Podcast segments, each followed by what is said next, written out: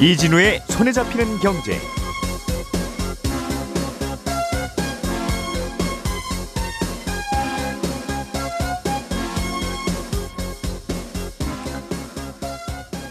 안녕하십니까 이진우입니다.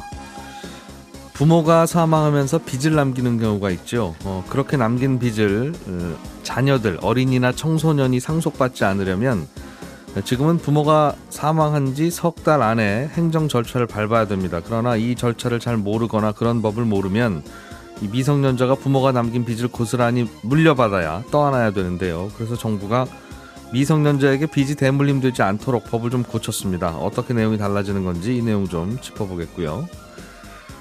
중국 상하이의 코로나 신규 감염자 수가 계속 늘면서 중국 정부가 어제까지였던 상하이 봉쇄 기간을 더 연장하기로 했습니다. 어, 상하이에 사는 분들 입장에서는 불편함이 더 커졌을 텐데 이게 경제적인 측면에서 봐도 세계 최대의 컨테이너 항구인 상하이항의 물동량이 예, 급감하면서 즉 하역이 잘 안 되면서 공급망 차질이 더 길어질 것 같습니다. 이 내용도 자세하게 들어보겠습니다. 한국의 3월 소비자 물가 지수가 작년 3월에 비해서 4% 정도 올랐습니다. 국제 유가가 많이 오른 게 영향을 줬다는 게 설명인데 국제 유가가 많이 오르면서 국내 휘발유 가격과 경유 가격이 오르니까 정부가 다음 달부터는 휘발유 경유에 붙는 세금을 지금보다 조금 더 깎기로 했다는 소식까지 들려옵니다. 간단히 챙겨보겠습니다. 4월 6일 수요일 손에 잡히는 경제 광고 없이 바로 시작합니다. 오늘의 뉴스를 프로파일링 합니다. 평일 저녁 6시 5분 표창원의 뉴스 하이킥.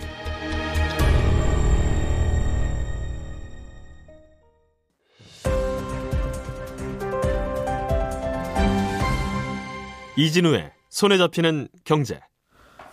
네, 경제 뉴스들 정리하겠습니다. 오늘도 박세훈 작가, 김현우 소장, 오늘 두 분, 두 분만 나오셨네요. 어서 오십시오. 네, 안녕하세요. 네. 두 분으로도 충분하죠, 뭐. 제가 2인분이니까요. 예, 실제로 보셔도 좀, 네. 다들 조금씩 해요. 예. 김현우 소장님. 네. 어, 상속과 관련한 민법이 바뀐다. 네, 그렇습니다. 어, 조금 전에 제가 잠깐 언급해드렸던 그 내용이 핵심입니까? 네, 그렇습니다. 미성년자에게 빚이 잘못 가지 않도록. 예, 예. 두 예. 가지인데요. 그 미성년자가 상속을 받을 때는 성인이 된 이후에도 아, 상, 한정 승인이라는 걸할 수 있게 해주자. 이런 내용이 이제 입법 예고됐습니다. 그러니까 입법 예고니까 의견 청취 후에 조금 바뀔 수도 있지만 아, 핵심은 그거예요. 현재는 우리가 누군가 돌아가셔가지고 내가 예. 이제 상속인이 되고 어, 상속을 받을 때 음, 빚이 재산보다 많은 경우에 그런 경우 있죠. 예, 이런 경우에는 3개월 내에 한정 승인이나 상속 포기란 걸 할 수가 있습니다. 네. 한정 승인은 물려받는 재산에서 그만큼만 빚을 갚겠다라고 하는 거고 상속 포기는 아예 빚도 안 받고 재산도 안 받겠다라고 음. 하는 거거든요. 어쨌든 이걸 이제 3개월 안에 해야 되는데 네. 문제는 그 물려받는 사람이 미성년자일 경우 부모님이 돌아가셨는데 아이가 뭐 미성년자라서 어린아이다. 네. 뭐 아무것도 몰라가지고 이걸 그대로 물려받게 됐을 경우에는 예. 빚이 많은데 재산보다 음, 음. 이걸 물려받아서 성인이 됐을 때 빚을 갚아야 되는 상황이 생길 수가 있어요. 예. 근데 이런 경우에는 어떻게 되냐면 보통 이제 법정 대리인 부모님이 돌아가셨으니까 대부분 이제 할머니나 할아버지가 되는데 음. 할머니나 할아버지가 3개월 이내에 이런 사실을 모르고 그냥 넘어갔다라고 한다면 음. 에, 이 미성년자는 어른이 되기도 전에 이제 이 빚을 대물림 받게 되는 거잖아요. 부모 중에 한 명이 사망했을 때도 예. 남은 한 명이 이 음, 절차를 그렇죠. 모르거나 그러면 그렇습니다. 그때 어린이도 청- 또는 청소년도 법정 상속인이니까. 네. 일단 1순위는 근데 배우자가 되고 네. 그다음에 이제 뭐 2순위가 자녀가 되니까 좀 나눠 가질 수도 있고 거의 이제 부모님이 모르는 경우는 그래도 조금 덜 할 텐데 네. 법정 대리인이 연락이 되지 않는 경우 음. 뭐 할아버지나 할머니가 연락이 되지 않는 경우 그 경우에는 연락이 안 닿는다고 해가지고 연락이, 연락이 될 때까지 미뤄두는 건 아니거든요. 하여튼 3개월 지나면 째깍째깍 그렇습니다. 딱 끝나면 이제 그 청소년 어린이에게도 빚이 간다는 거죠. 네, 이건 뭐 물을 수도 없고요. 예. 그래서 이런 것들이 조금 불합리하다라고 해서 이 미성년자인 경우에는 3개월이 아니라 6개월로 그 기간을 좀 늘려주고 네. 그다음에 미성년자가 성인이 됐을 때도 성인이 된 이후로부터 6개월 음. 혹은 그 성인이 됐는데 한정 아 저 빚이 재산보다 많다는 걸 안 날로부터 6개월 네. 뭐 이 안에 한정 승인을 할 수 있도록 하자. 상속 포기는 못 하죠. 이제 예전에 아예 안 받았어야 되는데 과거에 예. 뭐 재산은 받고 지금 와가지고 뭐 이미 받기는 받았을 테니까. 그렇습니다. 예. 그래서 한정 승인에 대해서만 성인이 된 이후에도 6개월 이내에는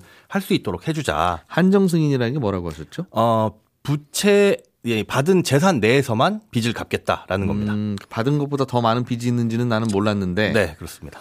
그걸 그렇다면 나는 딱 안 안 받겠다. 그렇습니다. 순위에 의해서 어, 내가 받은 음. 재산 내에서만 빚을 착착착 갚고 그걸 예. 넘치는 것은 어, 받지 않겠다라는 예. 게 한정 승인입니다. 음, 아무튼 피해가 절연되고 차단되는 거군요. 네, 그렇습니다. 음, 빚을 물려받는 입장에서는 예.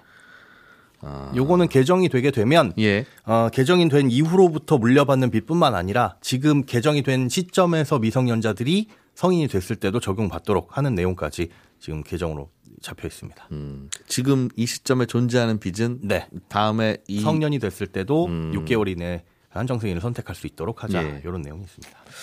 성년이 된다 하더라도 네. 뭐 고등학생이거나 뭐 대학교 1학년이거나 뭐 아무튼 그때잖아요. 그렇죠. 그 때 내가 성년이 됐으니까 잠깐만 부모님의 빚이 있는지 확- 확인해 봐야 되나? 돌아가신 부모님. 그걸 누가 가르쳐 줍니까? 성년인 거를 어떻게 알고 그냥 그러니까 성년이시면 이거 확인해 보셔야 됩니다 하는 것도 아니고. 맞습니다. 음, 그런다 성년이 된다고 해서 이런 사실을 새롭게 알게 될 리도 없는데 네. 왜 그때부터 시계가 또 돌아가는지는 모르겠어요. 그래도 본인이 선택할 수 있는 기회는 한번 주자라는 건데 예. 그거까지도 이제 보완이 됐으면 좋겠네요. 또 이와 관련해서 좀 달라지는 게 있습니까? 네, 상속과 이제 관련해서. 상속과 관련해서 네. 어, 작년 11월에 한번 이 설명을 드렸더라고요. 음. 이 형제자매 유류분 권리라는 게 사라지게 됩니다. 유류분이라는 건 법에서 정한 상속 순위나 비율이 있는데 그걸 무시하고 네. 돌아가시는 분이 나는 홍길동에게 물려줄 거야 해서 특정인을 지정하더라도 음. 원래 정해진 몫의 일정 비율은 주장할 수 있도록 보장된 재산의 일정 부분이에요. 부모님이 어떤 마음인지 막내 아들에게만 줘라. 네. 가- 돌아가셨어도 그렇지만 다른 형제들도 어. 어, 주장을 할 수 있는데 형이나 누나들이 할 수 있다. 네, 예. 그런데 1순위가 부모님과 배우자고 2순위는 자녀와 배우자, 그리고 1, 2순위 모두 없는 경우에 3순위가 상속 순위가 지금 형제자매이거든요. 예. 근데 그 형제자매만 있는 분이 돌아가시면서 음. 나는 이 재산을 사회에 전부 환원할 겁니다. 기부하겠습니다라고 하더라도 네. 그 형제자매가 아, 본인 몫의 3분의 1을 주장을 할 수가 있어요. 이게 유리분인데 네. 이게 과거 대가족 시대에 형제자매하고 다 함께 살때 음. 그럴 때 상호 부양하는 걸 전제로 했기 때문에 만들어진 법이어서 네. 지금은 거의 그렇지가 않잖아요. 그래서 본인의 형제자매하고 안 사는 경우가 많기 때문에 음. 요것도 좀 바꾸자 해서 형제 자매는 유류분이 없는 걸로. 그렇습니다. 어. 상속 순위는 그대로 유지가 되고 음. 어, 유류분만 없는 것으로 이렇게 개정이 됩니다. 상속 순위가 아니라 특정인 누구에게 몰아주거나 아니면 기부를 하고 가시거나 할때 네. 형제 자매는 이의를 제기할 수는 없다. 예. 음. 아들 딸이나 배우자는 이의 제기할 수 있는데 네. 그대로 그건 유지됩니다. 알겠습니다. 박 작가님, 네, 우리나라도 물가 많이 올랐다는 소식이네요. 그렇습니다. 오늘은 우리나라를 비롯해서 세계 각국의 물가 상황이 어떤지에 대해서 잔잔하게 전해드릴 건데요. 예. 3월 우리나라 3월 물가가 1년 전보다 한 4.1% 상승을 했습니다.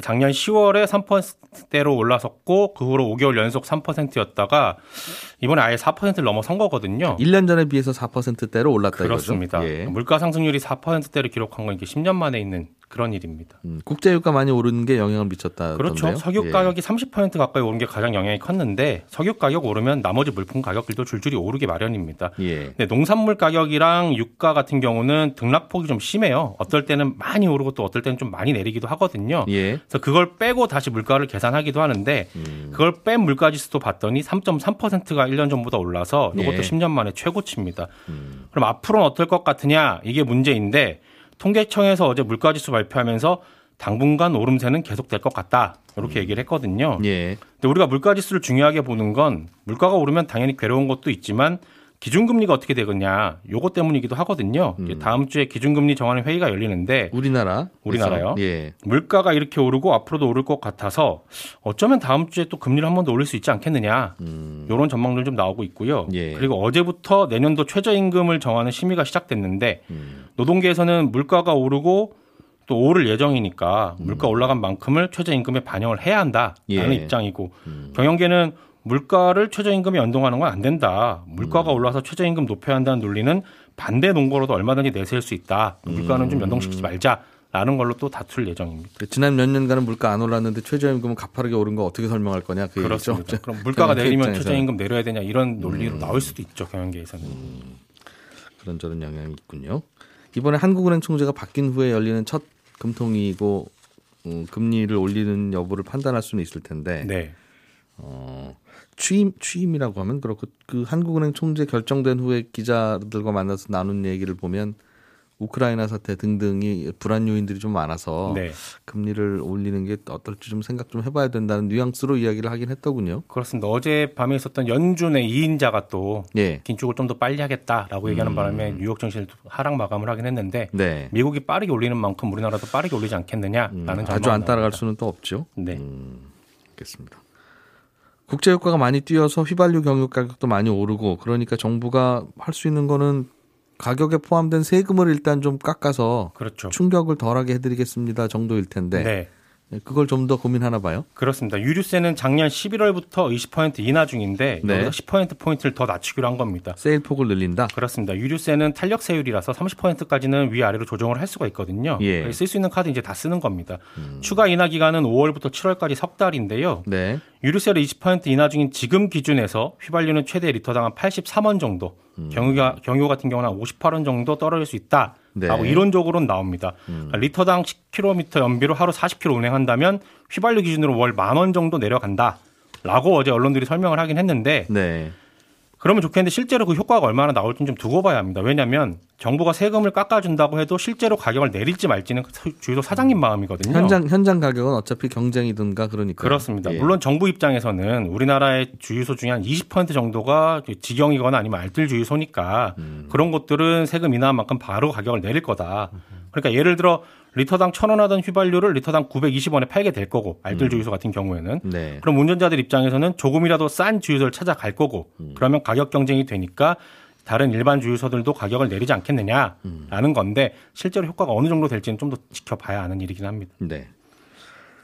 우리나라뿐만 아니라 다른 나라들도 물가가 많이 오르긴 오른대요. 엄청 오르고 있죠. 음, 이게 위안이 돼, 된다는 건지 아무튼 뭐 전 세계가 아무튼 물가가 다 그런 모양입니다. 네. 근데 최근에 스위스는 물가가 많이 안 올라서 야 이 나라는 뭐 무슨 일이 있는데 물가가 이래? 뭐 또 이런 눈길을 받기도 한다고. 저도 외신보다 놀라서 가져온 소식인데 예. 미국 같은 경우 지금 한 8% 가까이 오르고 있고요. 프랑스도 한 4.5%, 이탈리아, 오스트리아, 뭐 독일 이런 것들도 6% 후반에서 7% 가까이 전년 대비 올랐거든요. 3월 달에. 네. 참고로 터키도 어제 물가 지수를 발표했는데 3월 달 거. 여기는 작년 3월보다 60% 올랐습니다.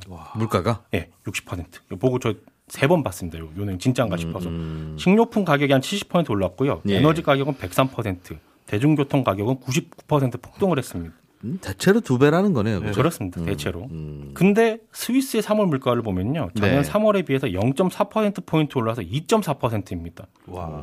물론 이 수치도 스위스 국내적으로는 10년 만에 가장 많이 오른 거긴 한데 예. 다른 나라에 비해서는 지금 꽤 많이 안 오르고 있는 거죠.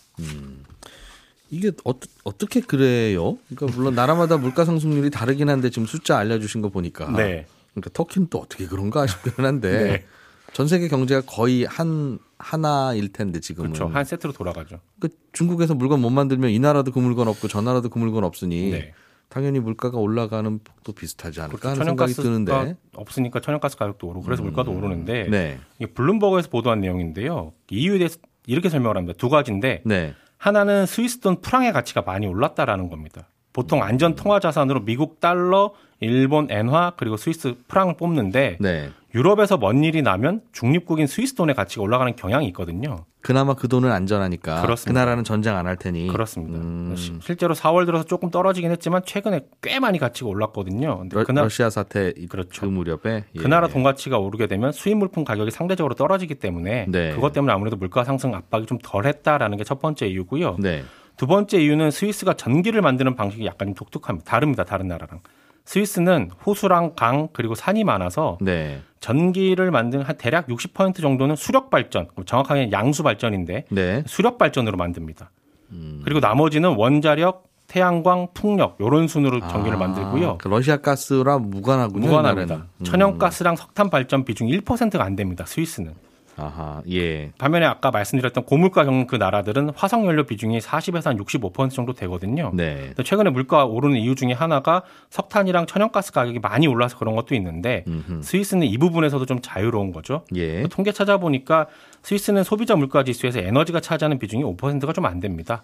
독일은 10%가 넘고요. 예. 그러니까 그만큼 소비자들이 화석 연료 가격에 덜 노출된다. 이런 의미입니다. 아, 그러다 보니까 스위스는 전 세계적으로 참 유독 물가가 요즘 안 오르고 있다. 그렇습니다. 음. 워낙에 고물가인 것도 있을 거고. 안정 안정적이다 그 말이군요. 네. 알겠습니다. 김현우 소장님, 네, 중국의 상하이 봉쇄가 연장됐나 봐요. 네 연장됐습니다. 어, 원래는 지난달 28일부터 어제까지였는데 예. 이게 또 연장이 되면서 봉쇄가 꽤 길어질 것으로 지금 예측이 되고 있습니다. 저도 가끔 외신 같은 거 들여다보면 사진 사진은 영어 몰라도 볼 수 있으니까 그러니까 보면 진짜 낮은데 사람이 하나도 안 다녀요. 네. 도로에 아무것도 없어요. 상하이가 지금. 그럴 예, 그럴 정도로 음. 엄격하게 지금 봉쇄를 하고 있습니다. 근데 그 음. 변이 저 봉쇄가 이어지다 보니까 예. 이게 미치는 여파가 조금 더 심각해지고 커질 수 있을 것이다라는 추측들이 나오고 있어요. 예. 어, 지금 상하이뿐만 아니라 상하이 인근 지역에서도 뭐 장수성, 저장성, 안우이성이라는 곳이 있는데 여기도 이제 엄격하게 교통을 통제를 하고 있는데요. 이것 때문에 상하이 내륙 운송이 막히기 시작하고 여기에서 공급망 문제가 발생할 수 있다. 네. 그리고 상하이에는 뭐 우리나라를 비롯한 여러 국적의 기업들이 그곳에 있거든요. 근데 그런 공장들도 가동이 중단되고 어, 이러다 보니까 3월부터 코로나가 중국 내에서 확산되면서 어, 경제 지표가 좋지 않게 나타나는데 네. 여기에 이제 찬물을 더 끼얹어가지고 훨씬 더 중국 경기를 급냉시킬 수 있다라는 분석이 나오고 있는 상황입니다. 음, 아예 공장에서 못 만들거나 네, 어, 만들어도 움직이지 팔리지- 못하거나. 팔리지 않으니까 또 만들 이유도 없고. 네 그렇습니다. 어, 24시간 통행 금지인 모양이에요. 거의 그런 식입니다. 지금 봉쇄가 굉장히 심각한 수준인데 예. 상하이에 거주하는 시민이 약 2,500만 명이에요. 근데 전부 PCR 검사를 진행을 했고요. 예. 그리고 항만 트럭 운송을 제외한 모든 차량하고 모든 대중교통 운행이 중단돼 있습니다. 그리고 물, 전기, 연료, 통신, 식량 같은 필수 업종을 제외한 모든 사업장의 운영을 중단하거나 아니면 재택근무만 가능하고요. 그다음에 공장을 돌리려면 예. 근로자가 그 공장 내에서 생활하고 제품을 생산하는 경우에만 제한적으로 그 공장 안에서 그 울타리 안에만 있을 때는 공장 돌리셔도 됩니다. 네. 그 안에서 먹고 자고 하는 경우에만 이걸 이제 폐쇄로프라고 하는데 그런 방식만 허용을 가능하다. 하고 있고 나머지는 이제 공장도 못 돌리고 있는 거죠. 그런데 이제 상하이에 있는 공장이 그러면 뭐가 있냐? 중국의 반도체 기업하고 반도체 관련 공장이 여기에 대부분 위치를 하고 있고요. 또 전 세계 이- 이것 때문에 반도체 산업에 또 미- 영향을 미치는 거 아니냐라는 걱정들도 벌써부터 나오고 있습니다. 그리고 여기엔 테슬라하고 GM 공장도 위치를 하고 있는데 네. 테슬라 같은 경우에는 여기서 생산하는 차량이 중국하고 아시아, 유럽의 수출용 차량이 여기서 생산되고 있어요. 예. 그러다 보니까 지금 현재 테슬라가 굉장히 잘 나가고 있는데 여기에 브레이크가 걸리는 거 아니냐 이런 것도 나오고 있고요. 우리나라 기업들도 혹시 있습니까? 많이 있습니다. 여기에 농심, 오리온 그리고 화장품 업체로는 뭐 아모레퍼시픽, 코스맥스 이렇게 위치하고 있는데 중국에다 물건 팔기 위해서 만든 공장이겠죠. 그런 공장도 있고 내수용 공장도 있습니다. 이제 생산 라인이 달라요. 예를 들어 화장품 같은 경우에는 내수용이라는 건 우리나라 내수용? 예 그렇죠. 아. 음, 뭐 고급 생산 라인은 우리나라의 공장을 갖고 있는 경우도 있고 예. 여기에는 좀 저가 혹은 중국에서 많이 팔리는 라인을 가지 어, 이쪽에 설비를 하고 있기도 하고 네. 그걸 다시 중국용으로 가- 에, 내수용으로 갖고 오기도 하고요. 음. 그런데 어쨌든지 간에 가동이 중단됐을 때 지금은 현재 상태에서 크게 영향은 없을 것이다라고 국내 기업들은 얘기를 하고 있는데 예. 이게 이제 장기화되면은 아무래도 공급에는 차질이 좀 아, 생길 수가 있는 거죠. 그렇겠군요. 네. 움직이지도 못하고 아무것도 안 하니까 뭐, 뭐 아무것도 안 되겠네요. 네, 아무것도 못 하고 있습니다. 식량을 나눠주더군요. 박스 이런 데다가. 네. 어, 그렇게 나눠주고 다른 곳에서 갖고 오기도 하는데 그것들이 아까 말씀드린 대로 뭐 컨테이너선이나 이런 화물선이나 식량 같은 경우에는 좀 통제를 허용한다라고 했는데 예. 음. 그것마저도 현재에서는 좀 쉽지 않다라는 얘기가 나오고 있긴 합니다. 외신에 나와 있는 사진들은 하- 상하이 앞바다 사진을 보여주는데 네, 거기에 배가 둥둥 떠 있죠. 예, 거기 그 배 그 항구가 원래 컨테이너 내리고 스- 사실 뭐 싣고 하는 양이 전 세계에서 제일 많은 예, 항구인데 그렇습니다. 거기도 올스톱이 됐다. 항만은 사실 그런데 폐쇄를 안 했어요. 네. 그런데 항만을 폐쇄하지 않고 배가 그렇게 둥둥 떠 있는데도 컨테이너 운임은 계속 지금 떨어지고 있거든요, 오히려. 음. 11주 동안 연속 하락하고 있습니다. 그러니까 기존에 항만이 폐쇄될 때를 보면 컨테이너선이 정체가 지금처럼 생기면서 네. 쭉쭉 올라갔었습니다. 운임이. 다른 곳에 쓸 배도 땡겨와가지고 쓰기도 하고 이런 예. 것들 때문에 작년 5월하고 7월을 보면 어, 컨테이너 운임 지수가 한 달간 뭐 11%, 6%씩 각각 상승을 했었어요. 예. 그런데 지금은 오히려 11주 연속 계속 떨어지고 있는 겁니다. 왜 그렇죠? 이에 대해서 우리나라 해양진흥공사에서도 긴급하게 보고서를 엊그제 내놨는데 음. 보니까 작년 같은 경우에는 산업 활동하고 도시 기능은 정상적으로 이루어지고 있는 상황에서 항만만 막혀 있는 그런 조치가 내려진 겁니다. 그러니까 수출 화물은 계속 공급이 돼가지고 배는 나가야 되는데 음. 또 배도 들어와야 되는데 배가 없으니 배값이 배가- 올라가는데. 맞습니다. 거기가 막혀가지고 배가 부족하니까 음. 배값이 올라갔는데 지금은 반대로 항만의 선박 입출입은 가능하고 세관도 정상적으로 작동은 하고 있어요. 예. 그리고 정기적으로 운항하, 운항하는 주요 선사의 컨테이너 선들도 평소처럼 운행이 되고 있는데 네. 문제는 이제 선전이라든가 상하이 같은 경우에는 도시가 폐쇄돼서 아까 같이 공장도 못 돌고 있기 때문에 네. 어, 생산도 안 되고 그걸 생산한다고 하더라도 트럭으로 운송이 안 됩니다. 앞서 항만 트럭 운송은 운행이 가능하다라고 말씀을 드리긴 했는데 코트라에서 지금 확인한 바로는 차량 운행을 위한 통행증 발급이 돼야 돼요. 그런데 그 통행증을 발급받더라도 발급도 쉽지 않을 뿐더러 도시 간에서 도시를 이동할 때 격리되는 경우도 있어가지고 트럭 기사들이 예 아. 그래서 운송이 쉽지 않다. 지금 내륙 운송이 막혀 있는 상태. 부두까지 물건이 안 가서 네.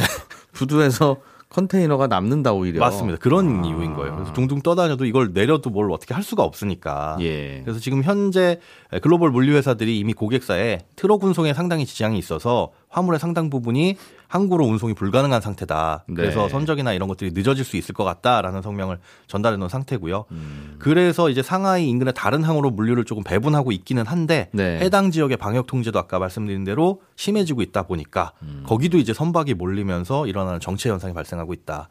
또 예. 공급망 이슈가 일어날 수 있다라는 우려가 나오고 있습니다. 뭐 난리군요. 예. 음. 근데 그런데도 잘 안 잡히는 모양이에요. 예, 그렇게 철저하게 통제를 하는데도 중국의 지금 확진자 수가 아, 코로나 2020년 한 2월, 3월 정도에 이제 중국에서 굉장히 아, 하루에 뭐 15,000명 정도 확진이 됐었잖아요. 네. 상하이에서 지금 13,000명 정도 확진이 나오고 있거든요. 매일매일. 그때와 예. 음. 그때와 비슷한 수준으로 일어나고 있다. 물론 이제 초기에 검사를 한꺼번에 많이 했기 때문에 그런 이유도 있을 텐데 네. 아무래도 장기화 될 수도 있다 봉쇄가 어, 이런 우려가 나오고 있습니다. 예. 박 작가님이 준비한 소식 하나만 더 보죠. 한 네. 2분 정도 시간이 있는데 전기차가 요즘 많이 늘어나고 있다. 이거는 뭐 뉴스 아닌데 그렇습니다.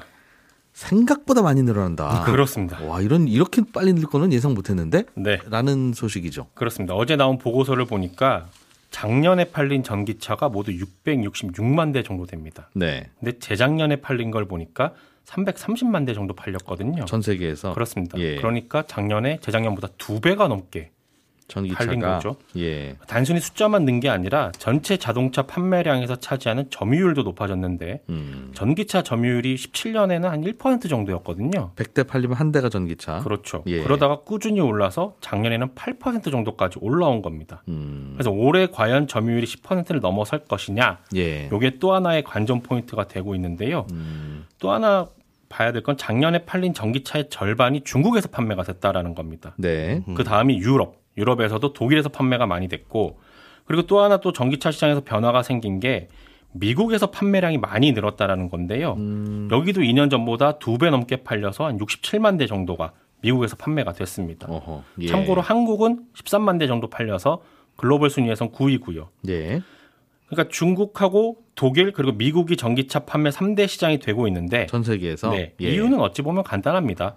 세 나라 모두 전기차 살 때 정부가 보조금을 많이 주고 있고요. 음. 자기네 나라에서 만드는 전기차는 조금 더 우조- 우대를 해주고 네. 세금도 왕창 깎아준다는 겁니다. 음. 그러니까 전기차 시장이라는 건 정부가 어느 정도로 그 시장을 키울 것이냐에 따라서 앞으로 판도가 또 달라질 수도 있다. 이런 얘기입니다. 그렇군요. 전기차가 생각보다 빠르게 미국에서 늘고 있고, 네, 음, 중국, 독일 음, 그렇습니다. 쪽이다. 그렇습니다. 예, 여성시대 이후에 바로 이어지는 손에 잡히는 경제 플러스에서 저는 또 한 번 인사드리겠습니다. 이진우였습니다. 고맙습니다.